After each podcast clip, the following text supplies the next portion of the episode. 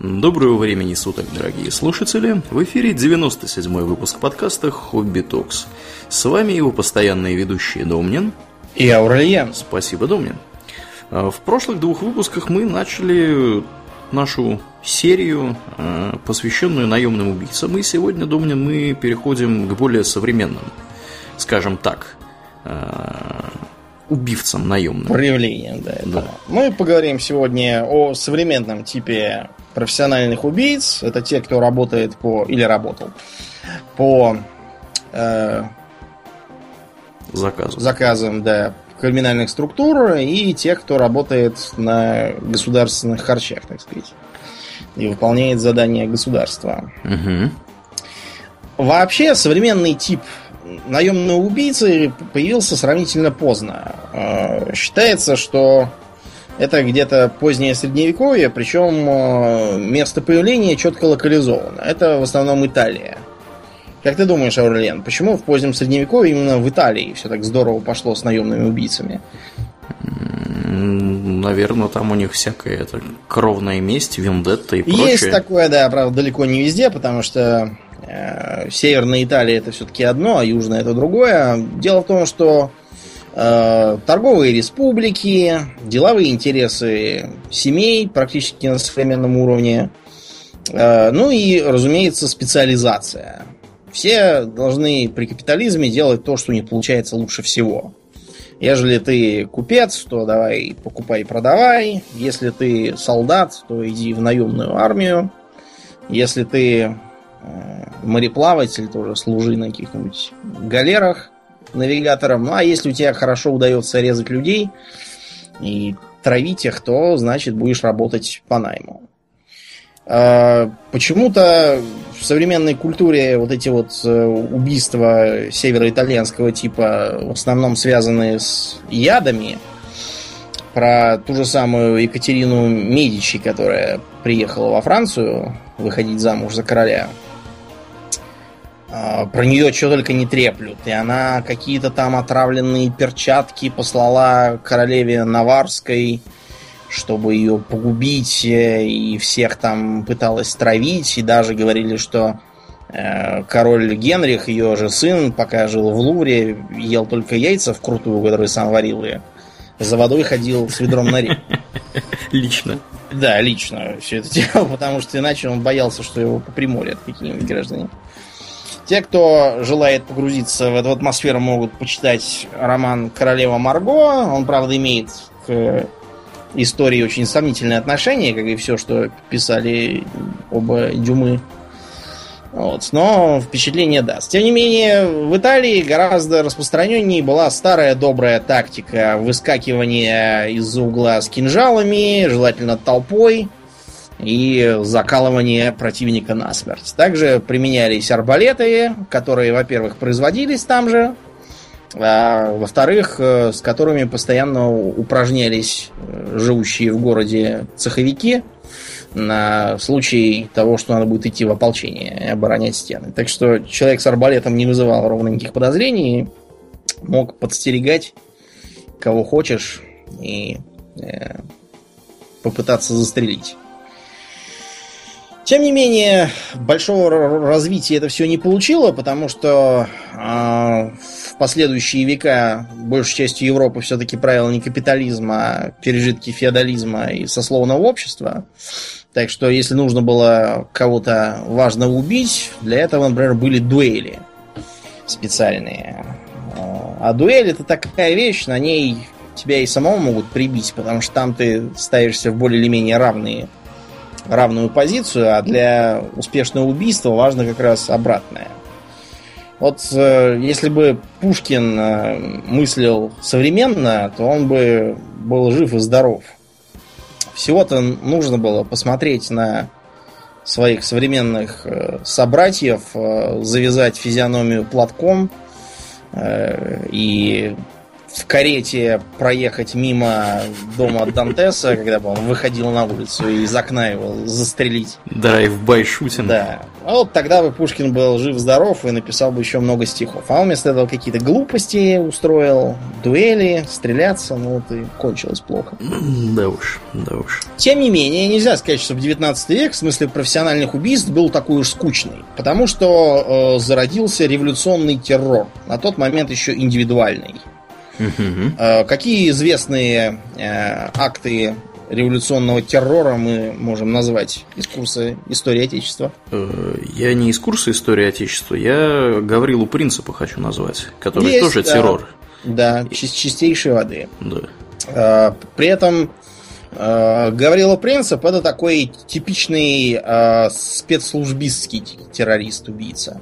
Угу. Почему? Потому что попытки вычислить, кто именно заказал Франца Фердинанда, они упираются в очень, э, очень длинный список. Потому что если мы начнем перебирать чуть ли не всех игроков э, в европейском регионе, окажется следующее. Значит, его могли заказать кто? Белград, Угу. Белграду смерть Фердинанда и соответствующее э, этому событию развязывание войны было выгодно в смысле э, начнем войну, за нас вступится Россия, а с Россией мы непобедимы, надерем Австро-Венгрию и создадим Великую Сербию. Да, при всем при том, что вообще принц Фердинанд, Франц Фердинанд, он был достаточно лояльно настроен, доброжелательно настроен по отношению к сербам и Белграду в частности.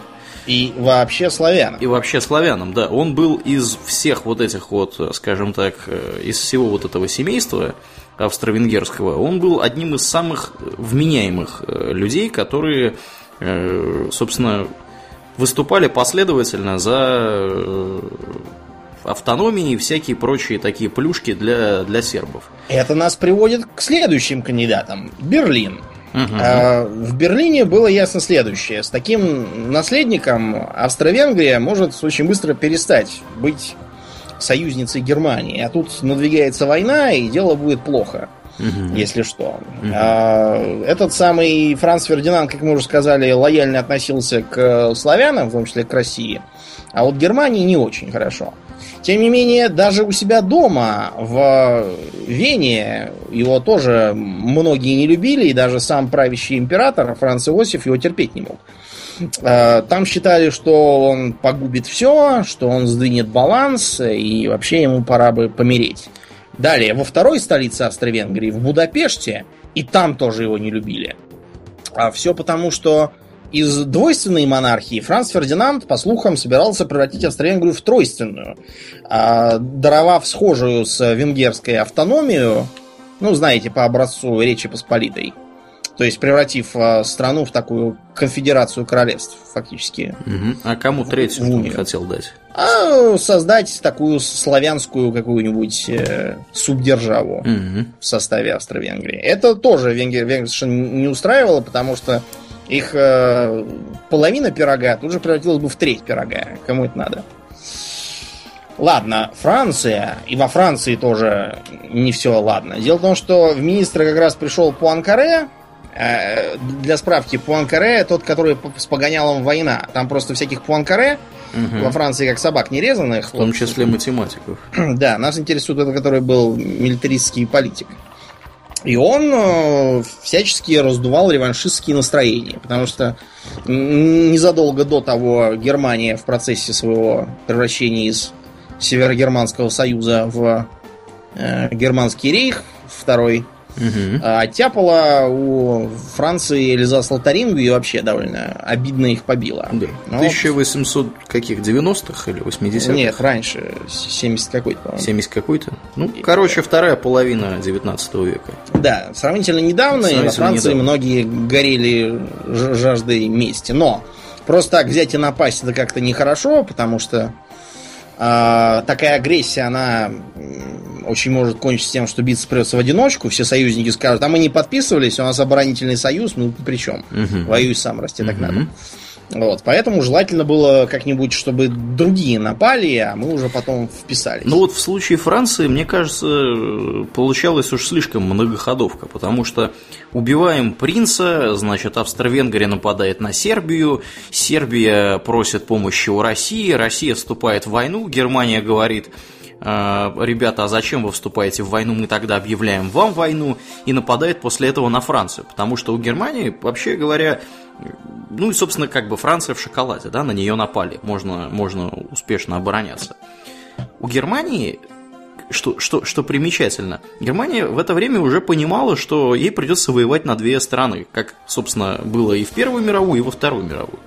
Вот, с одной стороны была э, сильная Россия, в которой практически неисчерпаемые человеческие ресурсы, которая могла просто их выкидывать на поле боя сколько угодно – вот, с другой стороны, была Франция, которая тоже такая была, скажем так, эм, не самым легким противником.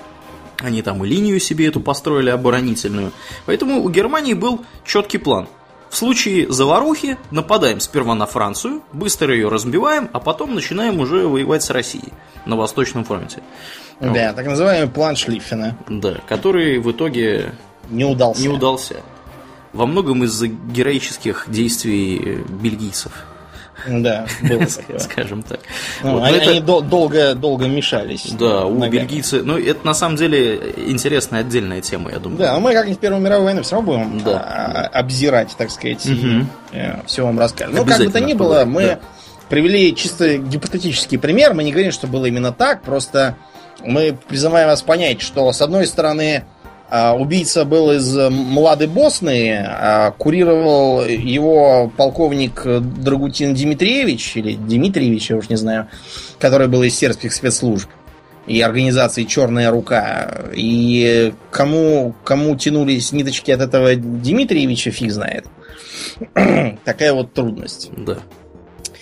Так вот, э, действительно, индивидуальный политический террор процветал всю вторую половину 19 века и в начале 20-го тоже отметился. Можем вспомнить, что в э, США периодически убивают какого-нибудь надоевшего президента, угу. то Линкольна, то еще там какого-то в начале 20 века погасили анархисты.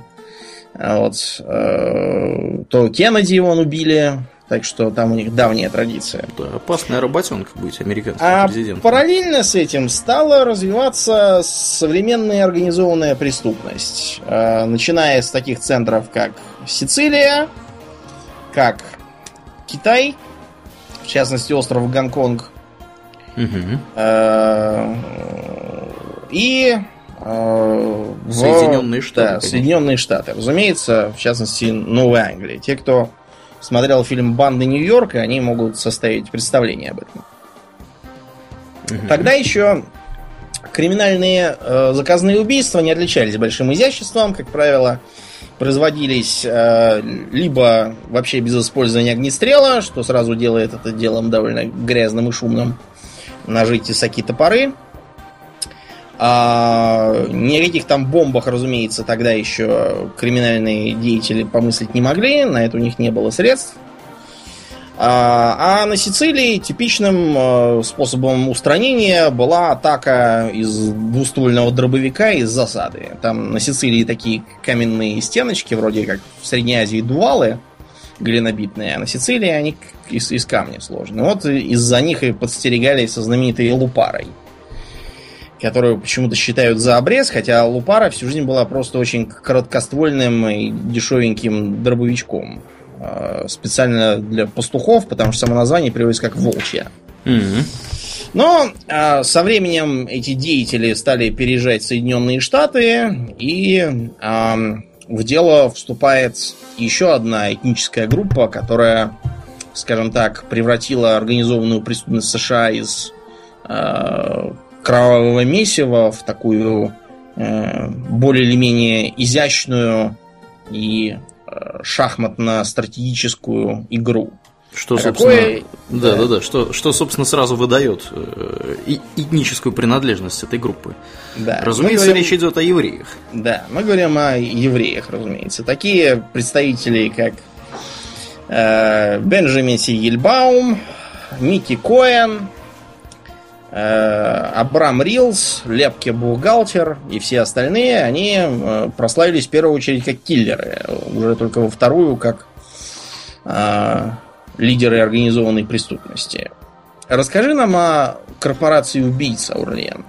О, это замечательная, скажем так, банда существовала, если мне не изменяет память, в 30-х годах, правильно? Ну да, с конца 20-х до начала 40-х. Да, и заправляла там все это дело этническими евреями. Я на самом деле вот не так давно ознакомился с их деятельностью, и вообще, конечно, по разным подсчетам они чуть ли там не тысячу человек прикончили. Э, по заказам, скажем так. Дело в том, что заказы они брали не только у местных, а они были таким э, как бы всесоюзным э, органом по расправам с неугодными, которые принимали заказы у всего синдиката. Угу. Синдикатом тогда называлась такая более или менее э, дружащая друг с другом э, конфедерация преступных групп, из э, Нью-Йорка и окрестностей, Чикаго, Сент-Луиса и Канзас-Сити, э, а также Лос-Анджелеса и Сан-Франциско. Собственно, всех, позднее, всех крупных городов. Да, всех сказать. крупных городов США. Она объединяла в основном итальянцев, евреев, э, часть ирландцев, а также в некоторых случаях этнических американцев. Как правило, из тех, кто э, еще до создания синдиката застолбил себе теплые места в властных кабинетах. Я вот сейчас читаю замечательную книжку Джорджа Бантина «Л.А. Нуар». Там про то, как здорово выглядел Лос-Анджелес э, с 20-х годов вплоть до 50-х. И там такой творился трэш и угар, что я даже даже зная примерно, что я там увижу, даже я удивлялся. То есть, э, например, первое, первое время Лос-Анджелесом владела так называемая комбинация. Комбинация? Да, комбинация в данном случае это не предмет дамского белья, а организованная группа, состоящая из нескольких городских чиновников, вот. И э, независимых, так сказать, бизнесменов, э, занимавшиеся тем, что везде понаоткрывало казино, борделей, и э, за счет своих связей с чиновниками создававшие непереносимые проблемы для бизнеса всем, кто им не платил.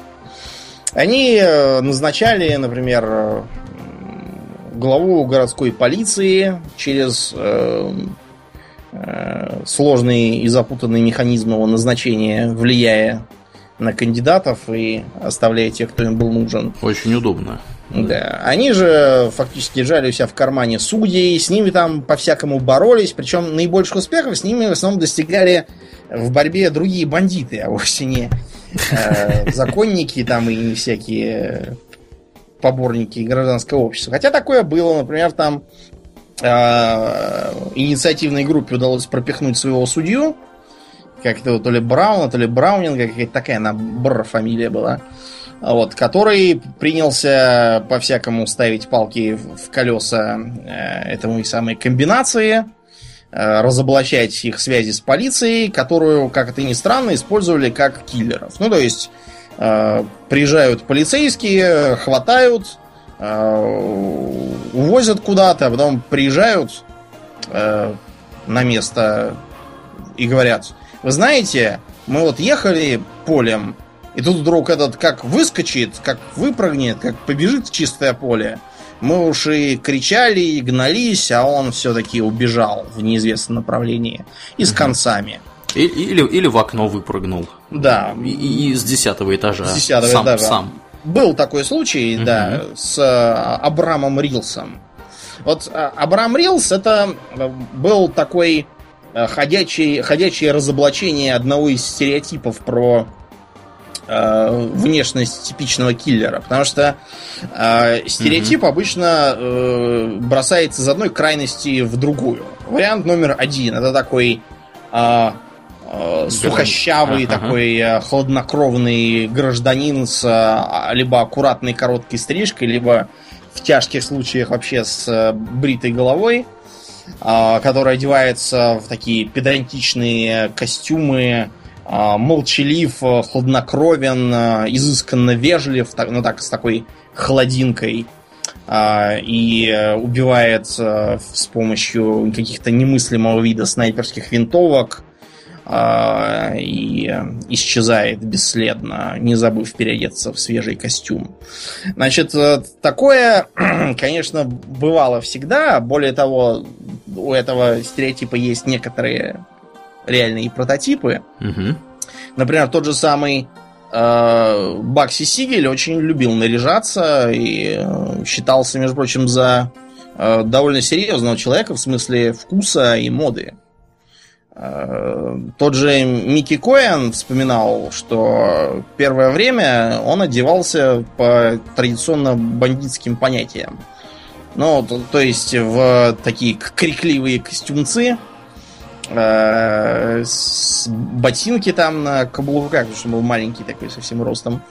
И э, Бакси взялся за его вкус, принялся учить его, как надо одеваться, и Э, они периодически ходили э, вдвоем в совершенно одинаковых прикидах, что выглядело комично, потому что Бакси был довольно здоровый такой лось, а Микки маленький. Они выглядели как такие большие маленькие братья.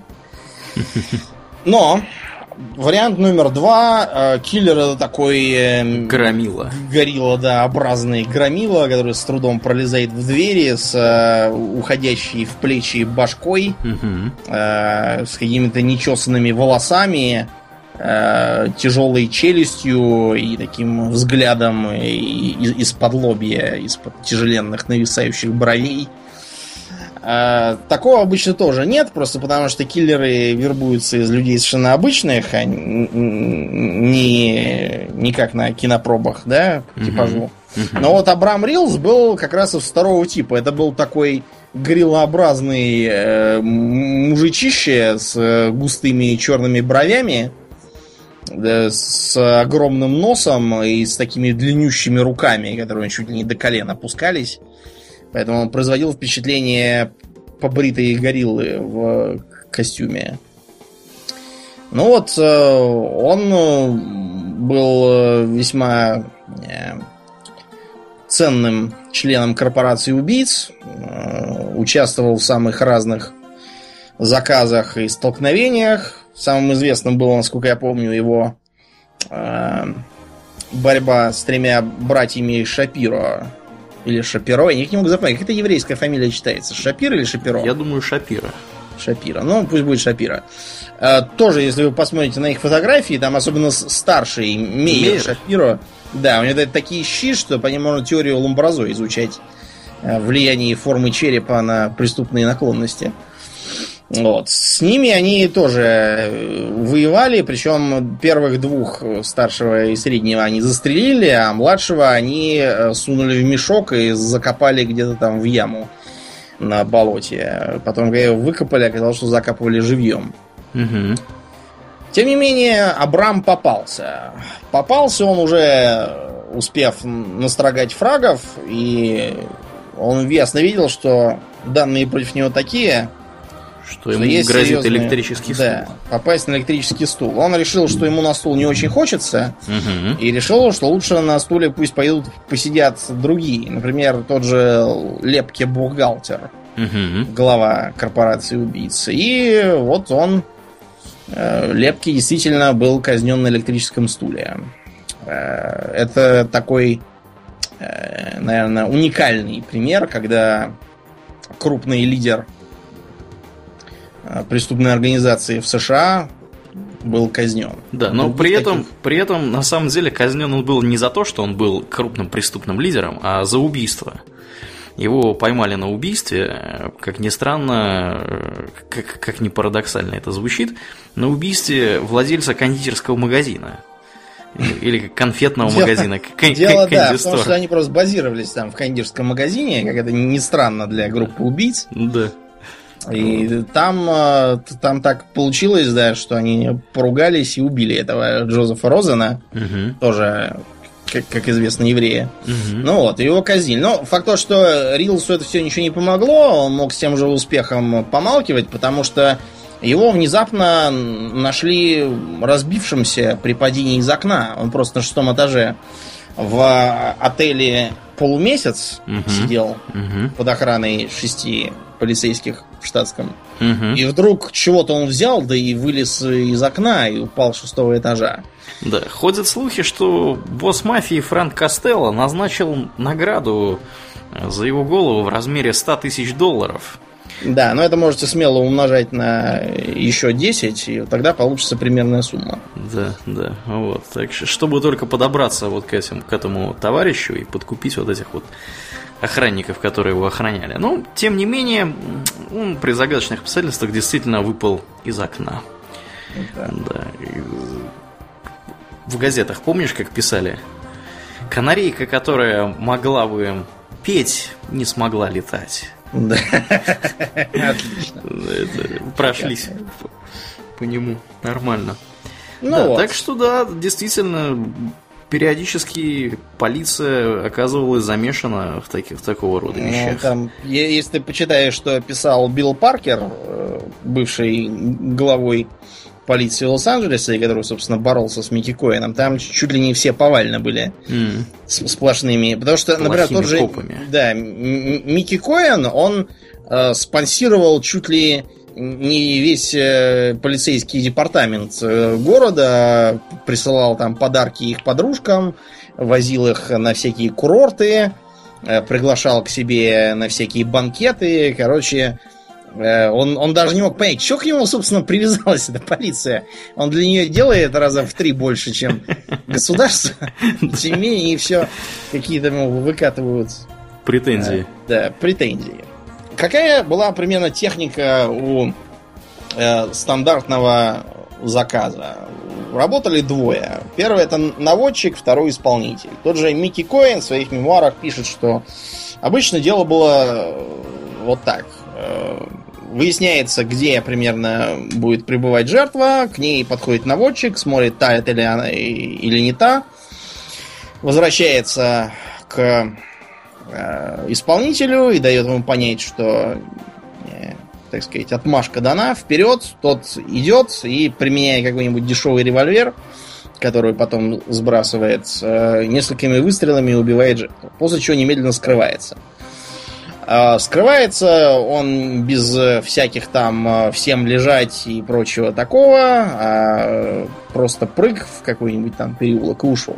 Мгм. Э, Через два переулка его ждет машина, которая его забирает. В случае, если дело будет вонючим, машина тоже э, должна исчезнуть. На этом несколько раз горели э, слишком жадные люди. Вот э, помнишь, кстати, у нас не так давно было убийство зампреда ЦБ Козловского или Козлова, я уж не помню. Да, да, да, да, да. Ну так вот, э, погорели киллеры на том, что машину вместо того, чтобы куда-нибудь в в болото загнать, вместо этого повезли продавать на Ставрополь. Ну и на этом их и повязали. Вот. Э, Бывали, конечно, накладки. У того же Микки Коэна как-то раз случилось, что у- он убил вообще совершенно не того человека, просто потому что ему указали не на того. И он по- после этого пришел к наводчику и избил его рукоятью револьвера. За это его вызвали, э, дело было, насколько я помню, в Сент-Луисе, если я ничего не путаю. Его вызвали на ковер к э, местным руководителям мафии сказали, чтобы такого больше не было никогда. Он намек понял, уехал, по-моему, обратно в Нью-Йорк жить. Да. Что, как ни странно, этот самый Коэн, э, я так понимаю, даже умер собственной смертью. Да, причем умер в довольно почтенном возрасте. Вот э, у- удивительно. А, кто еще из таких из крупных? Лучано, но Лучано пришлось уехать на историческую родину.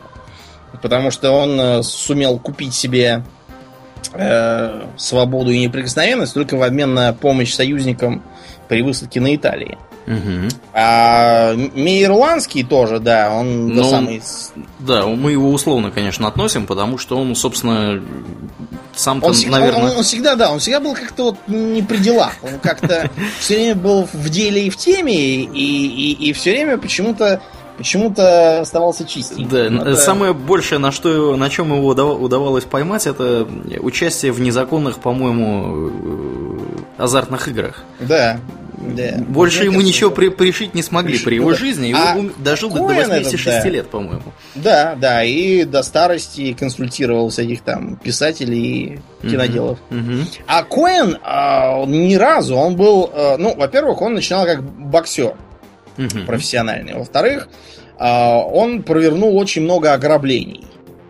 Имеется вооруженные ограбления разных заведений. А, Поскольку грабил он э, вовсе там не, не Форт Нокс, а грабил он всевозможные подпольные кабаки, казино, публичные дома, всяких там букмекеров подпольных. Мгм. Короче, тех, кто, те- тех, э, кого полиция не будет, э, Те, не будет ничего там, да, и не пойдет в полицию. И не пойдет так. в полицию, да. Он их э, постоянно грабил. После, э, наверное, трех десятков ограблений в том же Лос-Анджелесе он перешел скорее на крышевание. А, при этом а, он как-то к этому относился еще так легко, то есть э, в стиле, эх, что-то мне денег сегодня как-то не хватает, карман какой-то легкий, пошли кого-нибудь ограбим. Вот. И, и буквально вот так вот и отправлялись к какому-нибудь там букмекеру очередному открывшемуся. Да. Тем не менее, его в 50-х годах присадили на 4 года. И присадили его, угадай, по какой статье? По налогам. Да, не угадывать платил нечего. налоги. Ты можешь убивать людей в Соединенных Штатах и как бы, но посадят тебя только по статье о неуплате налогов. Это, это же страшное преступление. Еще более страшное, чем убийство. Да. Ну, скажем так, э, легче доказуемое, чем убийство. Мгм. А почему вот, раз уж мы заговорили о доказуемости и о том, почему этих граждан никак не могли присадить ни за что, кроме какой-нибудь ерунды с налогами, а почему вот так трудно эти убийства на них привесить? Ну, сам посуди. Если вдруг неожиданно откуда-то найдутся свидетели, которые хотя бы видели что-то или слышали что-то, с этими свидетелями сразу же начинается разъяснительная работа со стороны э, специальных людей, которые говорят, ну, вы знаете, вот, наверное, вам не стоит говорить ничего в суде. Может быть, вы скажете, что вы ошиблись и не видели нашего друга э, Микки Хоэна, который стрелял Вместо человеку в голову. человека расстрелял человек, э, одетый в полосатый черно-белый комбез, э, с одним глазом, крюком вместо руки. И рыжими кудрями. Да, и с деревяшкой вместо ноги. А за плечом у него был мешок с э, значком доллара. Мгм. Вот, э, наверное, все-таки это более соответствует действительности. И э, свидетели начинают путаться. Хорошо, предположим, э, что со свидетелями, допустим, э, ну, не удалось. Бывает, бывало такое, когда свидетелей тут же хватали и везли в какую-нибудь там военную базу, и они сидели там. А, Но просто свидетельских показаний недостаточно. А то так любой придет и скажет, я вот видел, как Мгм. Иванов убил и зарезал. Мгм. Нужен для начала труп, а еще желательно орудие убийства. Причем орудие убийства, оно должно хотя бы как-то привязываться к исполнителю. Да, и мотив еще желательно. Ну, да, тоже. Потому что хорошо. без мотива, по-моему, они никого не сажают никуда. И... Да, должно ни быть motive and means. Да. Мгм. Мгм. А, С этим можно бороться разными способами. Ну, во-первых, э, труп можно прятать так, что его потом не найдешь.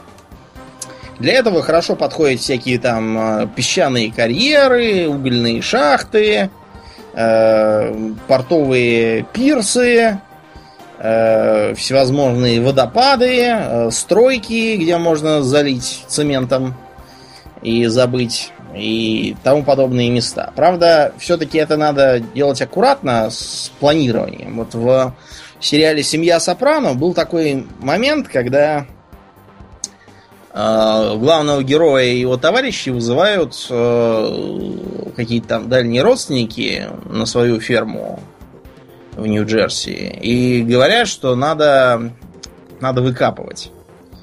Выкапывать надо потому, что ферму приходится продавать, потому что там уже совсем старый дедушка не может с ней бороться, а так получается одни убытки от нее. И надо продавать и переселяться в город, жить там, доживать на пенсии. А раз все надо продавать, там будут застройку вести. Раз будут вести застройку, начнут копать. Начнут копать, накопают такого, что мама не горюй. Ну вот приходится все выкапывать и увозить в какое-то другое место. Похожий эпизод можно видеть, например, в фильме Goodfellas. Uh, у нас его традиционно приводят как славные парни, но, uh, разумеется, никаких славных парней там не лежал даже рядом. Goodfellas означает реальные пацаны, как это ни странно. Я понимаю, что это тяжко принять тем, кто всю жизнь бредил сказками про гангстеров в элегантных костюмах, но никаких гангстеров нет, есть обычные бандиты, такие же, как и везде. Поэтому Goodfellas это реальные пацаны. Это такой более низкоранговый аналог выражения wise guys, что обозначает уже такие э, конкретные ребята. Ну вот, э, с телом можно, например, придумать э, чикагский или детройтский способы. Чикагский это когда э, ноги в бетон и скидываем с моста, а детройтские помнишь, Аврелиан? Нет, что В багажник, что... а машину под пресс на переплавку. А, да, такое тоже было. А потом в Японию продать еще да. все это дело. Можно. На металлолом. На металлолом, да. Что касается оружия. Оружие, разумеется, надо избавляться. Именно это обуславливает то, что для подавляющего большинства убийц используются какие-нибудь недорогие массовые виды оружия. Никаких там Эм, мега-винтовок вы в 99% случаев не найдете. Да, некоторые особо продвинутые товарищи, я не помню сейчас кто конкретно, но тем не менее, вообще в качестве оружия использовали предметы интерьера и то, что попадалось под руку. Э, исключительно с той целью, что если их остановит полиция, чтобы у них ничего не, нельзя было найти. То есть никакого вообще оружия, в принципе. То есть там лежит труба, ударил трубой, там кирпич кирпичом, еще чем-нибудь, там от скамейки отломал доску. Вот. В принципе, действительно, оружие, оружие зачастую использовалось самое, самое подручное, которое было. Все потому, что от него, да, придется избавляться, это стоит денег. А вот, например, ты знаешь, из чего убили того же самого Бакси Сигеля? Из чего? А, из э, карабина, насколько я понимаю, сейчас вспомню, то ли из карабина Гарант, а, то ли... Нет, с карабина М1. М1, это, да. Да, да, это очень, очень интересный такой карабинчик. Он, во-первых, очень коротенький, а во-вторых, скорострельный. Из-за того, что у него слабая отдача, его использовали десант... Э, морские пехотинцы США во время войны. Они же с этой войны много чего натащили. А, ну и, разумеется, военные склады, на которые все это поступало в Лос-Анджелесе, там э, периодически происходили всякие события, например, э, пробежали крысы и погрызли штук 200 карабинов, и пришлось все выкинуть. Угу. Бывает такое, вот если небрежно хранить. Или там вода протекла, и они взяли и проржавели, и тоже пришлось штук 500 выбрасывать. Угу, угу.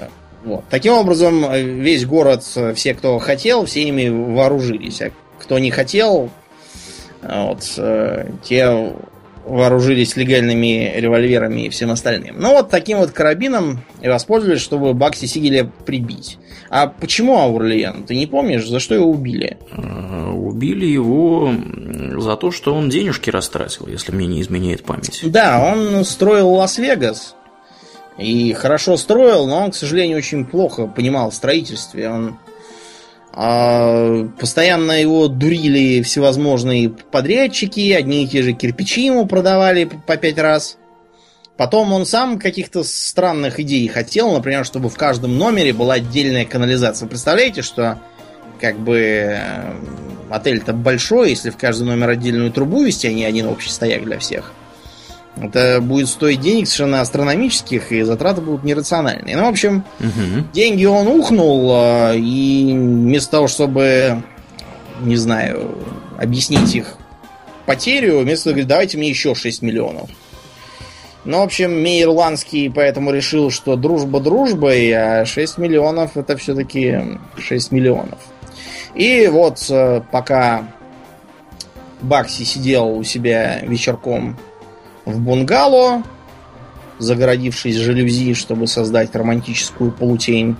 Подошел какой-то гражданин из корпорации убийц, да и выстрелил ему в лицо из карабина и убил его до смерти.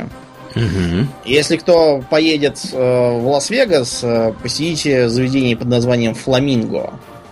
Оно как раз э, Сигелем названо в честь э, своей подруженцы. У него было такое погоняло сценическое. Э, ждем, не дождемся, когда уже в Москве откроют э, ресторан Коза. Коза? Названный, да, в честь какой-нибудь там подруженцы. Но со временем с убийствами пришлось быть поосторожнее. Все потому, что э, полиция становилась все организованнее, ФБР наконец прекратила бороться с коммунистами и занялась бандитами. Э, создавались э, федеральные базы данных, и нельзя было теперь по, бандитству в Нью-Йорке уехать в Сент-Луис и жить припеваючи. Э, приходилось бороться с новыми способами опознавания, со всякими там экспертизами. В общем, отмазываться становилось труднее. Поэтому э, современное состояние заказанных убийц США, оно такое достаточно э, полинявшее, так сказать, с прошлых времен. Э, сейчас регулярно используются не штатные киллеры, которые могут вывести на преступную группу, а разнообразные низы общества. В частности, регулярно используются негры. Э, негров стараются брать таких, которые связаны как-нибудь с негритянскими же криминальными кругами, но при этом эти самые круги в известность не ставить. А нанимать лично их. При этом э, убийства стараются маскировать э, маскировать под, например, ограбление. Потому что для негров, грабителей, типично сперва стрелять, а потом уже думать, а можем ли мы с него что-то снять или нет. А вот. Э, такие вот исполнители часто являются одноразовыми. Как думаешь, почему, Аурлиан? Ну, чтобы не болтали, к ним присылают да. специального человека, который с ними, да. так сказать. Таких обычно называют чистильщиками. Угу. Я как-то раз видел, что то ли Крючков, то ли еще какой-то КГБшник якобы сказал, что убить, конечно, человека можно, но потом придется убить того, кто убил, а потом еще и того, кто убил. Но э, я не знаю, говорил ли этот КГБшник такое, потому что, по-моему, это бред. Почему-то КГБ все это не мешало убивать э, кого надо, мы об этом сейчас поговорим тоже. Ну вот, а современные киллеры используют бомбы, Почему бомбы, как думаешь, Аурлиан? Ну, не знаю. Не, не, наверное, не надо лично выскакивать да, и стрелять. Не надо лично присутствовать, не надо светиться самому. Можно тихенько ночью прийти под капот э, или под днище сунуть машинку и уйти себе спокойненько. Цель будет иметь очень мало шансов выжить, тебя никто в это время не видал. Ты сидел э, на публике в ресторане, тебя все прекрасно видели. Угу. А, взрывы в машинах удобно еще и потому, что машину легко превратить в своеобразный детонатор, правильно подключив бомбочку. Бомбу можно вмонтировать также в какие-нибудь подарки, а, заложить, допустим, в а, под столик там какой-нибудь в ресторане, где сидит жертва. Можно, например, к в телефонную трубку был такой Э, прецедент ее вмонтировать, потом позвонить, и когда, когда ее поднимут, бабах. Кроме того, современные бомбы часто делаются э, дистанционными. Для этого не нужны никакие там пульты, детонаторы, какие в кино есть. Сейчас используется гораздо более простой вообще доступный инструмент, а именно мобильный телефон. А, звонишь на такой-то номер и бум, происходит взрыв. Часто самодельное взрывное устройство делают из, например, старого артиллерийского боеприпаса, например, мины от миномета. Mm-hmm. Или противопехотные мины там какой-нибудь. Это, в принципе, небезопасно, потому что они капризные, но э, зато не требует никаких познаний в э, изготовлении. Не надо там никаких банок, э, никаких там смесей сахара с алюминиевыми опилками или еще там с чем-нибудь. Все готовенькое. Яд, как это ни странно, сейчас тоже используется. А, при этом используется даже не столько пищевой яд, а сколько контактный. Вот, например, всякое химическое оружие, ВЕКС и там тому подобное, применяются очень легко. Распыляем капельку, допустим, на телефонную трубку. Человек ее взял и помер после этого. И финита ля комедия. Да, и финита ля комедия, и попробуй еще пойми от чего. А, были случаи, когда даже э, кусок э, фонящего металла э, вмонтировали в стол жертве, он стал чахнуть, бледнуть, да так и помер. Да, а еще были случаи, когда попил человек чайку и стал тоже блед, бледный, и чах, да. чахлый, и в итоге помер. А потом оказалось, да. что он полонием отравился. Полония, э? после чего тут же начались вопли, что это все все русская мафия, связанная с рукой Кремля, угу, его конечно. погубила, зачерпнув ложкой полоний из Чернобыльской атомной станции. Это ничего, что Чернобыльская атомная станция давно не, не является русской. И давно ни, никакого полония там не было сроду. Да. да даже и близко. Ну и так далее. И уж, и уж зачем, зачем а, использовать настолько маркий громкий яд, когда можно цианида насыпать с тем же успехом. Угу. И его нельзя будет отследить. Так не надо было полонии обязательно. Ну, раз, раз радиация, значит, это там... Не, ну это, конечно. Клюкова там и Злые а- русские атомные, да. подкрутили реактор, и все, и действительно... Да, и стопки там на а, Очевидно, кто это сделал, конечно. Кто ну еще? Вот. Более того, если вы почитаете английскую Википедию, то вы там обнаружите вообще абсолютно феерический пассаж. Я не знаю, по-моему, раньше его не было, только э, недавно, недавно он появился, я его видел только сегодня. Так. Значит, э, в э, списке э, как бы известных, э, известных современных киллеров э, упоминается некий Игорь the Assassin. Игорь DSS, это Да, и написано ex-KGB officer, который предположительно убил Александра Ликвиненко и убежал обратно в Россию. Он был среди членов группы, состоящей из бывших членов КГБ, под названием честь и достоинство. Честь и достоинство это статья такая уголовная об оскорблении, идиоты. А, и э, по одной из версий, выдвинутых неведомо кем, а, Алекс Гольдфарб. А, понятно, кто это все выдвигает. Баран опять со своими конспирологическими теориями. А, официальный подозреваемый Андрей Луговой, он только отвлекал внимание Литвиненко, а Игорь The Assassin положил радиоактивный полоний в чашку чая, и потом его видели а, по дороге обратно в Россию в аэропорту Лондона. В каком аэропорту Лондона? В Лондоне что, 20 аэропортов? Его имя и личность остаются неизвестными. Говорят, что он формер спецназ-офицер, ну, конечно. родившийся в 60-м году, а также мастер дзюдо и слегка прихрамывает на одну ногу. А ну, конечно, он был... М- медведь ему отдавил ногу эту наверняка. Да, или, я не знаю, он провалился под, под лед, и ему, ему пятку укусила щука. Он э, говорит на идеальном английском и почему-то португальском. И Стивен Райт какой-то из желтюшнейшей, позорной бульварной газетенки Daily Mail – э, э, докладывал, что в 2006 было 46 лет. Ну, в общем, вы поняли. Вот, вот это вот. Игорь The Assassin. Ч, для тех, кто не знает, имя Игорь для э, западного человека, оно э, сразу является злодейским, потому что э, Игорем называют э, уродливого, горбатого, подручного всяких там безумных ученых Франкенштейнов из древних ужастиков. Вот, это такой расхожий штамп э, злого восточноевропейского подручного. Угу, угу. И, и вот, вот, вот такой вот мусор э, висит в англоязычной Википедии.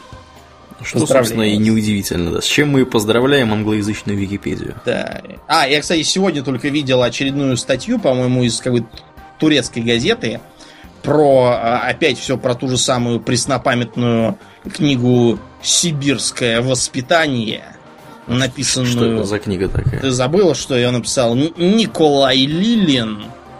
э, реально его фамилия Вержбицкий, но с такой фамилией как-то не напишешь ничего. Давай напомним нашим слушателям. Ну, это, это, это который э, всю жизнь прожил в Приднестровье э, и э, потом куда-то эмигрировал в Италию, где открыл тату-салон.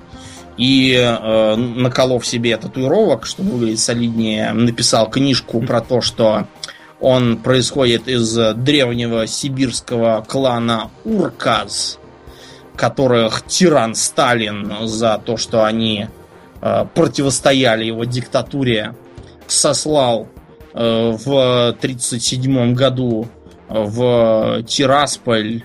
Э, и пофигу, что вся эта Молдавия тогда не существовала, и только, по-моему, в 1938 была передана Румынии и э, Советскому И главное, главное, обрати внимание, нашел куда сослать. Нет бы он сослал его на Колыму. Он То сослал есть, его в да, Тирасполь. Человек, который жил в Сибири, его ссылают на Черное море. Да, да, да, на курорт. Вместо того, чтобы в Туруханский край загнать, в, в, на, на новую землю, на в урановые рудники, да, да. и их ссылают в, в Тирасполь. блин, да, в субтропики. Ну вот, и ну просто надо как-то объяснить, почему э, Сайбириан Урказ сидят в окружении хохлов, евреев и молдаван. Э, вот, и, и как они туда попали. Ну и вот, и, и они э, там, его учил э, его дед Кузя, который ходил в валенках, в тельняшке и в какой-то жуткой жилетке. И что у них были всякие ритуалы, э, и, там они молились иконе Богоматери с двумя пистолетами. Это икону, видимо, с, с, образ сперли у латиносов, они такой любят. И они молились и говорили, «А, прости нас, Божья Матерь, честных бандитов. Эм, я не знаю, как Евген э, Баженов говорил, прости нас, Богоматерь, девственных проституток. Э, наверное, с тем же успехом был. Ну и, короче, и там дальше какие-то совершенно невероятные идиотские приключения в стиле а, ах, как там, как страшно все у этих русских с медведями и снегом. И а, кончилось все тем, что Николай Лилин был завербован, ну, вернее, призван в российскую армию, ну, из, из, из, э, из Приднестровья же постоянно призывают российскую армию. Это одно государство, фактически, да. да. да. Ну, просто понимаете, в чем дело? Дело в том, что для а, западного потребителя вся эта Восточная Европа это такая одна трансрусания. Да, да, которая да. где там что, кто там, ясно, я тебе, что... Я тебе более того скажу, из моего опыта общения с иностранцами, иностранцы до сих пор считают, что Беларусь это часть России, Молдавия это часть России. И даже некоторые умудрялись до того, как началась эта заваруха с Украиной, утверждать, что Украина, Украина часть России. Ну, спасибо Порошенко, что он пролил свет да. на их невежество. Да, да, да. Ну и, в общем, он повоевал в Чечне, где опять там а, как страшно жить, и уехал в Италию, где рассказал правду. И написал кучу книжонок, э, которые попали э, под э, внимание сразу кучи всяких маститых современных литераторов. Все они были в восторге и чуть ли там не размазывали слезы по щекам, а то от того, какая правда э, им попалась. И даже уже успели снять какой-то фильм с Джоном Малковичем, который ходит в валенках, подштанниках и тельняшке и изображает там деда Кузю. И вы знаете, вот просто хоть, я не знаю, заказывая этого Лилина сицилийской мафии, что меня уже убили и заткнули в фонтан красноречия. Да. да. Ну, это все, так сказать, криминальные дела. Но у нас ведь есть еще и служба государева, угу. по которой тоже часто приходится кое-кого заземлить. А, у нас есть такой мощный старик на этом свете. Живет он до сих пор на солнечной кубе, э, курит свои сигары и в ус не дует. Что, вообще-то говоря, довольно странно. Почему странно, что он прекрасно себя чувствует, Аурлиен? Фидель-то наш Кастро. Здоровье у него, наверное, крепкое. Ну, понимаешь, э, здоровье это крепкое, но э, учитывая, что судя по всему, на него произошло целых 637 покушений. Э, это довольно удивительно, что он жив и здоров. С другой стороны, у Кастера вообще вся жизнь была какая-то эм, какая-то необыкновенная. Сперва он участвовал в безнадежной абсолютно попытке свержения военного режима, за что его не то что не расстреляли, а его э, даже толком не посадили, очень быстро выпустили. Потом он э, с единомышленниками выскреб э, все наличные песо из карманов и э, купил на них э, старую яхту под названием Бабка по испански Гранма. И поплыл на этой протекающей посудине с э, тремя пистолетами и одной гранатой без запала, фигурально выражаясь, освобождать Кубу. И каким-то образом ему удалось, Удалось освободить. освободить Кубу. Да, как, как, как он вообще все это делает, непонятно. А, некоторые утверждают, что он слегка того сумасшедший, именно поэтому все удается. Но а, прямо скажем, что а, его а, паранойя во многих случаях оправдана, потому что методы защиты от э, убийства мы в самом конце, чтобы подвести итог, обсудим, и многие из них применяет чисто инстинктивно, наверное, сам Фидель. Да, ну вот, например, э, я не знаю, как ты объяснишь это, но вот э, один, один из случаев, да, который я вообще считаю за божественное проведение в некотором роде, это когда в 71 году он поехал в Чили, и в него должны были стрелять два снайпера. Помнишь такой? Да. Да. Так вот, с первым снайпером произошло то, что его сбила машина перед Да, самым покушением, да. а второго свалил острый приступ аппендицита. Внезапно, да. Ну, Так что Кастро, да, он какой-то просто неуязвимый товарищ. При этом, да, действительно, несмотря на то, что он пережил по разным подсчетам, видимо, 638 покушений, он дожил до 88 лет и не собирается отдавать концы до сих пор. Вот. Несмотря на то, что его постоянно хоронят, Да, да, да. а, всё но там. ничего не выходит. Да, ты, конечно, старик мощный. Ничего не Абсолютно, скажешь. Это несмотря на то, что он м, довольно много курит. И вот с помощью его курения его тоже пытались неоднократно погубить. Например, э, в феврале 60-го ЦРУ решила ему подсунуть отравленные батулотоксином сигары. Батулотоксин откуда берется, Аурелиан, знаешь? А, Ботулотоксин берется из грибов, я думаю. Э, Из э, бактерий ботулинус, насколько я помню. Ну, там, да, как бы если... было, да, это микроорганизм, который э, сам по себе совершенно ничего не делает. То есть вы можете сожрать тарелку малины, всю усаженную ботулинусом, ничего не будет. Но если вы эту малину, не помыв нормально, засунете в банку и закатаете, то жрать эту малину я вам не рекомендую. Все потому, что э, ботулинус в случае отсутствия кислорода, то есть анаэробной среды, начинает бурно размножаться и выделять ботулотоксин, который является очень сильным нервно-паралитическим ядом. Если я что-либо понимаю в токсинах. Э, Полкило этого токсина, одного фунта, даже чуть меньше, достаточно, чтобы угробить э, весь земной шар. Мгм. Все 6 с лишним миллиардов. А, Типичные симптомы ботулизма это мелькание перед глазами, э, невозможность пить воду, она почему-то выливается через нос из-за спазмов каких-то непонятными природы. Ну и, в общем, отдать концы легче легкого. Э, уберечься, в принципе, от этого легко, просто не э, закатывайте немытые ягоды и фрукты в банки и не покупайте консервы с рук. Потому что э, возможность спереть консервы на заводе это перед автоклавированием. То есть, когда закатанные банки суют в чан и кипятят при очень высокой температуре, которую дома недоступна. Вот в таких банках есть все шансы нарваться на ботулину. С таким вот токсином мы решили травануть Фиделия. Почему им, они более известны цианидом? Это потому, что э, цианидом, чтобы отравиться, надо, ну вот, посмотрите на свою фалангу мизинца последнюю, и вот примерно размером с эту фалангу должна быть кучка порошку, чтобы среднего человека отравить надежно.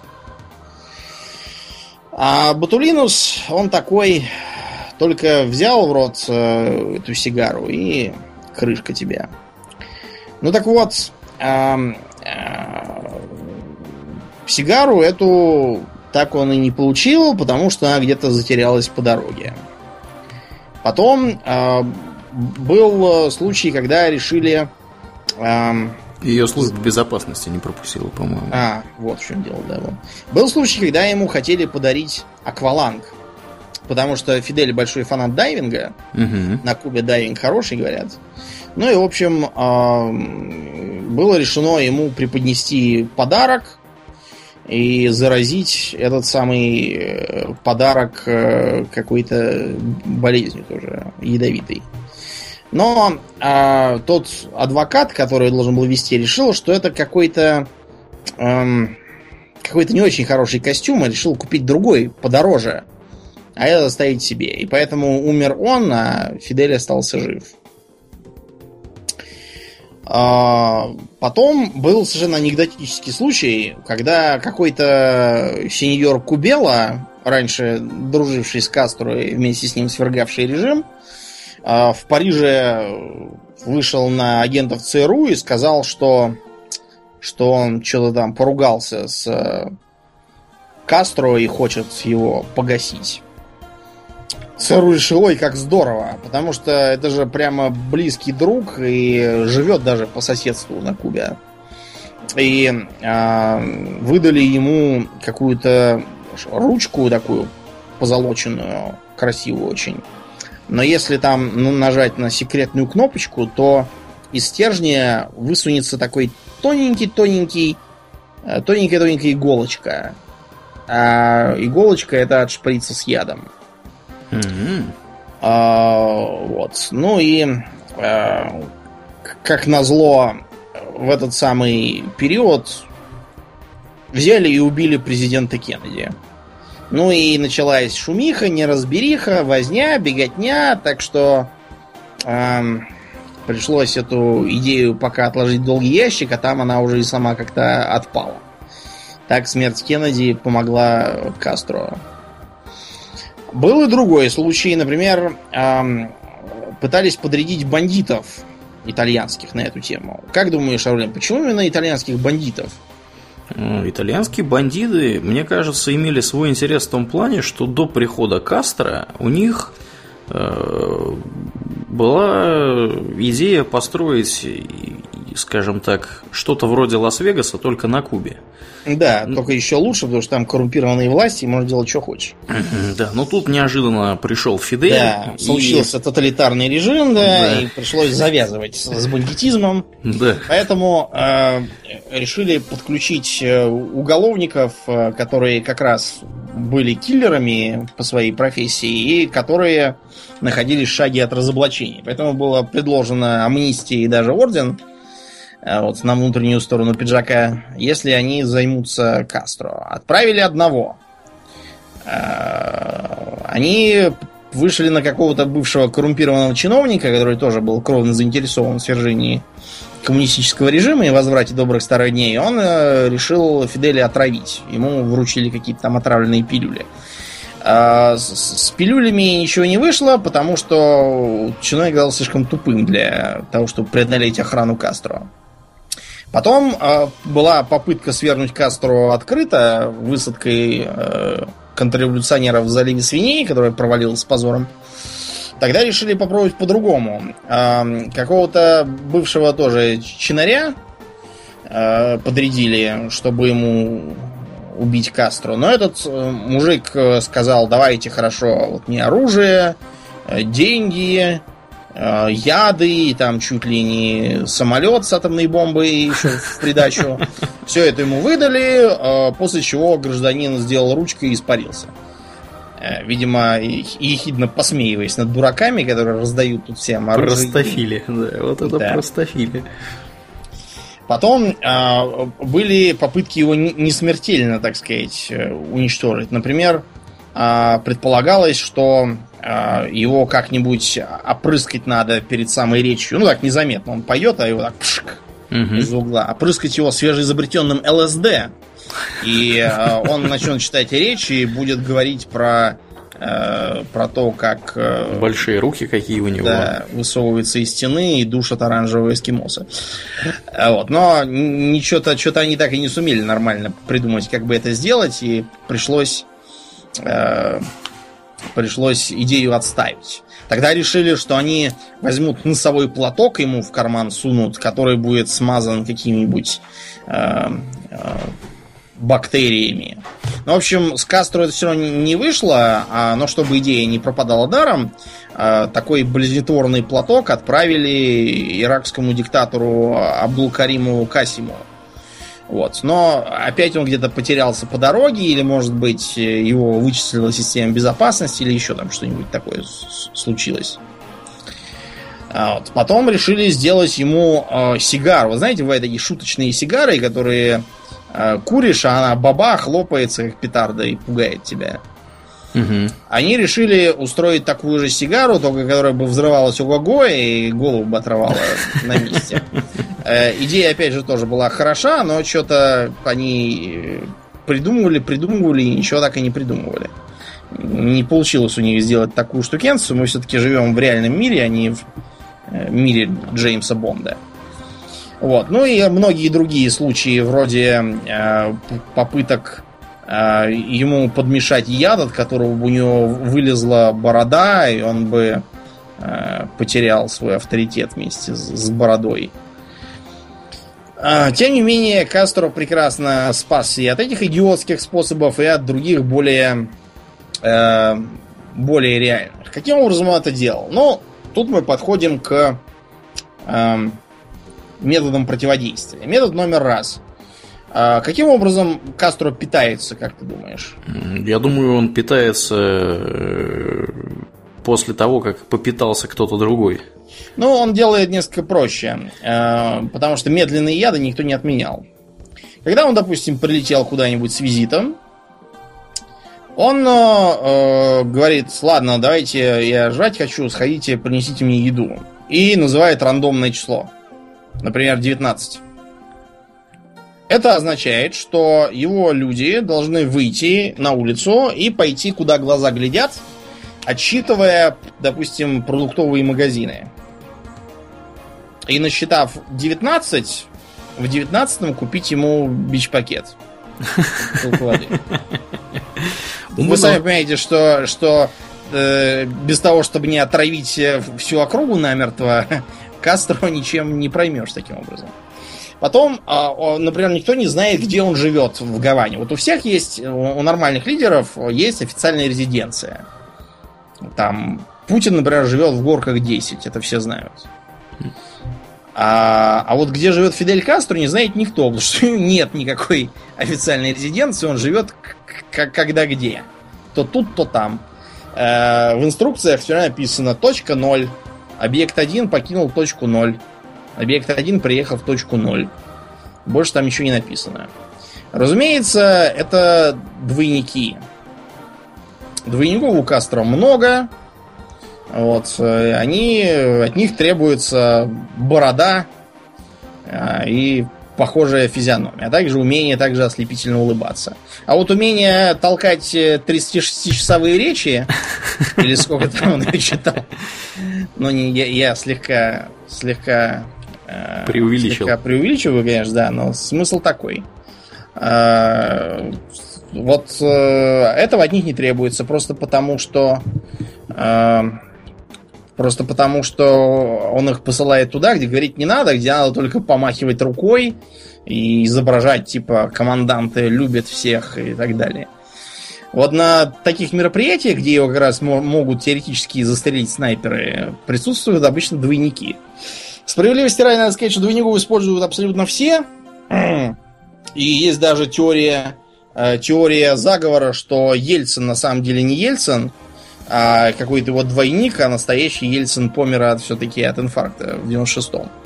Но так как выборы уже выиграли и было как-то как-то не хотелось даже все это отменять, было решено типа заменить его двойника, тем более, что после этого Ельцин ничего не делал, кроме как тоже вяло помывал рукой и глядел э, с заплывшими глазками на публику и произносил что-нибудь в стиле А, понимаешь, и больше ничего от нее было не добиться.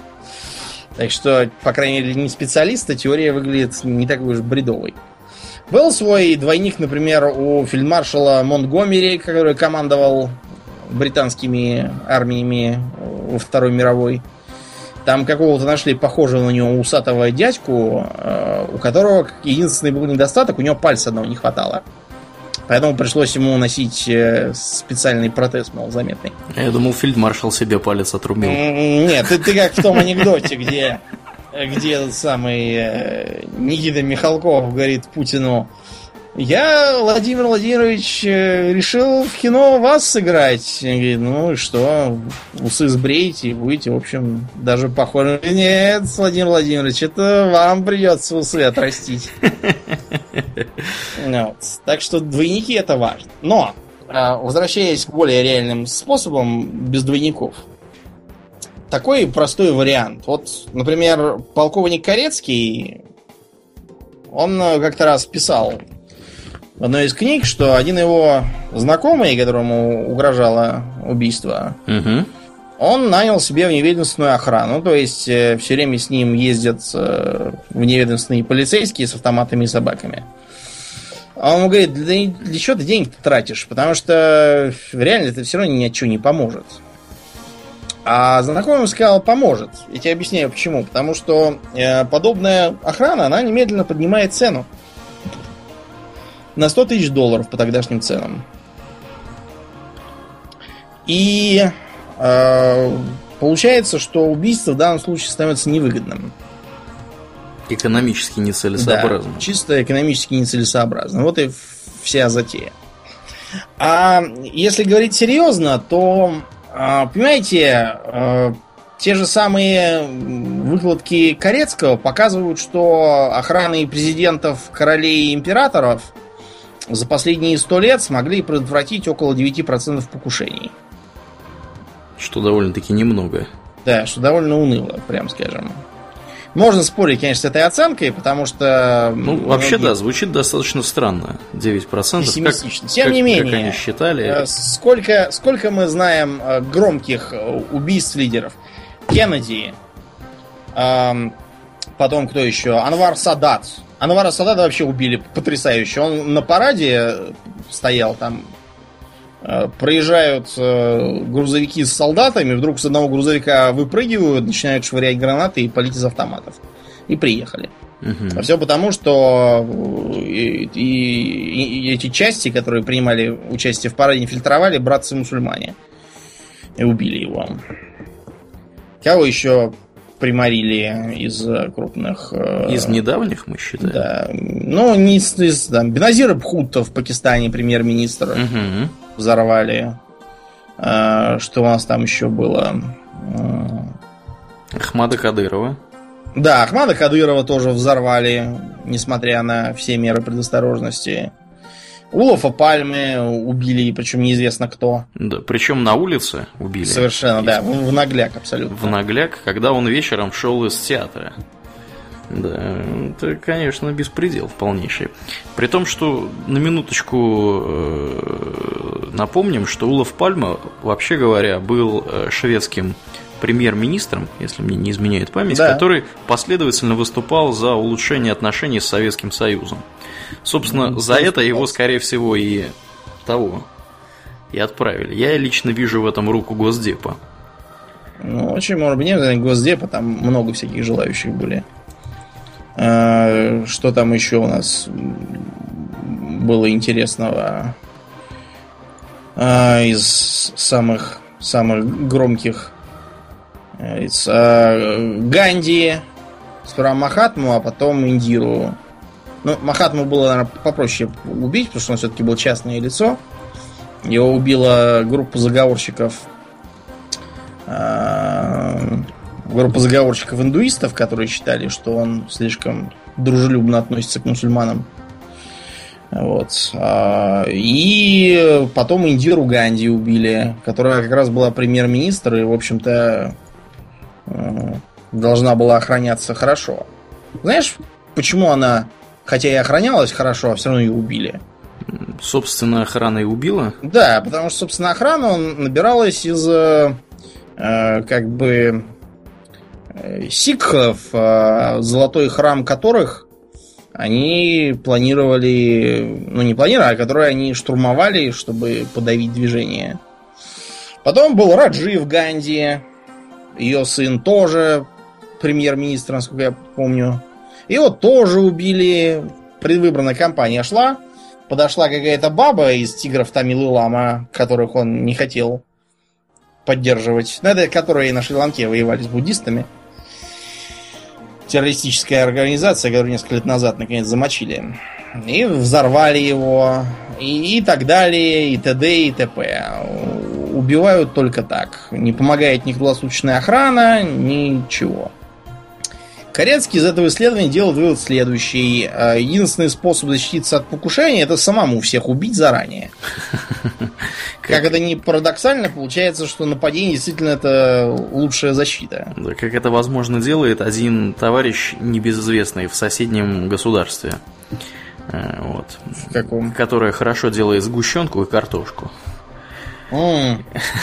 Да, Если ты понимаешь, о ком я. Да, есть такое, да. Всех, всех задавить трактором заранее. Да, да. Ну вот, такая вот э, такая вот невеселая нота. Э, как говорил Майкл Корлеоне, если история чему-то кого-то и учит, то что убить можно кого угодно. Спастись можно только если вы если вы Фидель Кастро, я, я, я даже не знаю, каким еще образом. Что нужно да, делать? Да, что нужно делать? Отрастите бороду, курите сигары и, и будьте параноиком. Вот. Тогда, может быть, вы доживете до седых волос. Правда, Кастро все-таки еще не умер естественной смертью, так что, хотя поводов его гасить сейчас уже нет, он-то уже в отставку ушел. Да, кроме того Всем. же, основные гасильщики теперь считают Кубу своим другом и вообще хотят с ней Ты знаешь, мириться и поститься. Они много, много кого считают своим другом, но почему-то все эти друзья, они как-то э, как-то не рады бывают этой дружбе. Вот, э, был у них друг такой Мубарак, а его вдруг взяли и свергли, и вдруг э, его друзей из океана и говорят, что он был тиран и злодей, и слава площади Тахрир. Но э, теперь Мубарак, правда, и я абсолютно уверен, что Мубарак, Мубарак сейчас просто его периодически э, разбирают приступы хохота. Потому что самого Мубарака выпустили же из-под стражи, и суд присудил, что достаточно он уже там просидел в СИЗО и может уже отправляться на свободу. А вот свергнувших его братцев-мусульман во главе с Мухаммадом Мурси, он приговорил к смертной казни. И Мубарак наверняка ходит под окна тюрьмы и э, обидно хохочет, тыкая пальцем в сторону окон. Да уж, да уж.